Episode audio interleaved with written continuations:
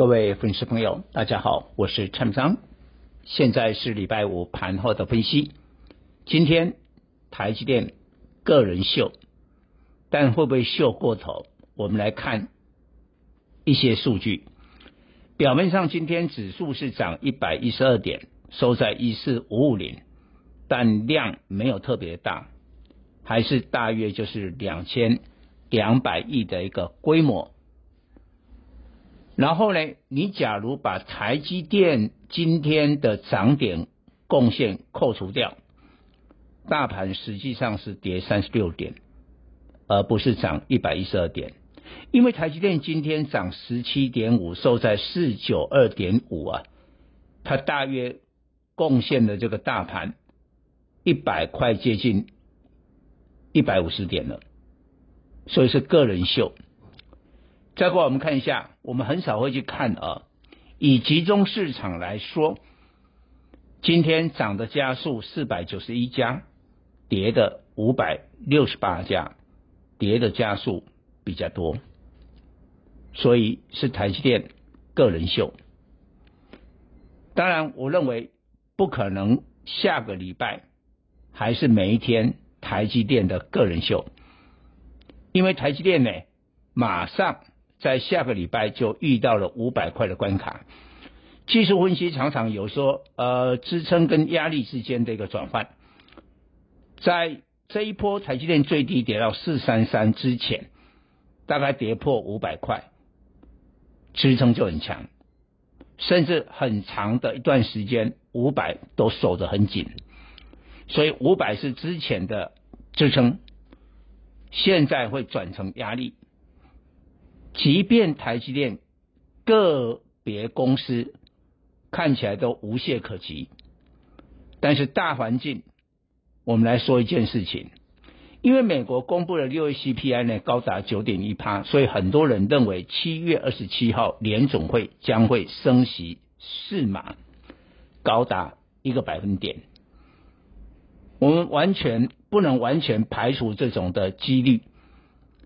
那下个礼拜的话呢，就接近了二十七号，等于在联总会的利率决策的前一个礼拜，我觉得股市就开始会激烈的震荡，而这段时间要看的是其他企业的法说跟财报，包括美国，台积电最大的客户是苹果，会在七月二十九号公布财报。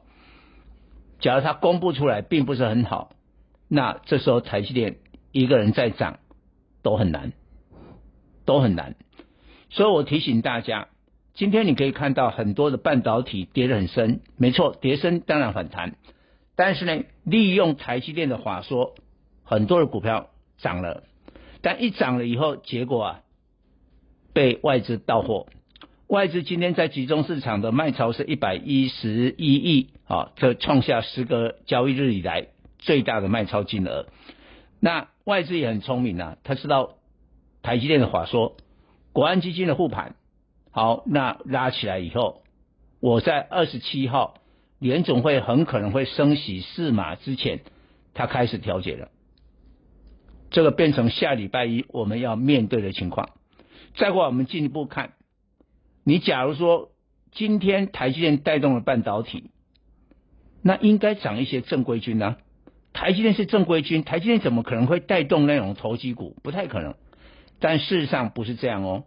我们就以 IC 设计来讲，因为台积电有市井啊，这个半导体的调整库存一直会到二零二三年。我觉得它指的就 IC 设计啦。但你看今天呢、最正规的联发科。莲花科今天的股价只有涨两块，六百四十八，六百多块的股价只有涨两块。然后像这个 Drive IC 的这个西创还跌，至今也没什么涨。哦，联咏哈，它是跌得很深呐、啊，今天才勉强涨个四块钱，两百四十五。就涨停的是谁？杨志，莲花科集团里面很低价的，获利普普通通的涨停板。所以看起来就是很多的买盘是利用台积电的话说，开始呢，在半导体里面体质没有那么好的股票反而突出。所以下个礼拜只要台积电的这个威力递减的时候，我建议大家选股还是要回来基本面。像我讲的 IPC 跟网通，虽然今天股价没有什么表现，这是因为它没有跌到。今天是跌很深的股票表现，但下个礼拜说不定呢就完全改变。以上报告。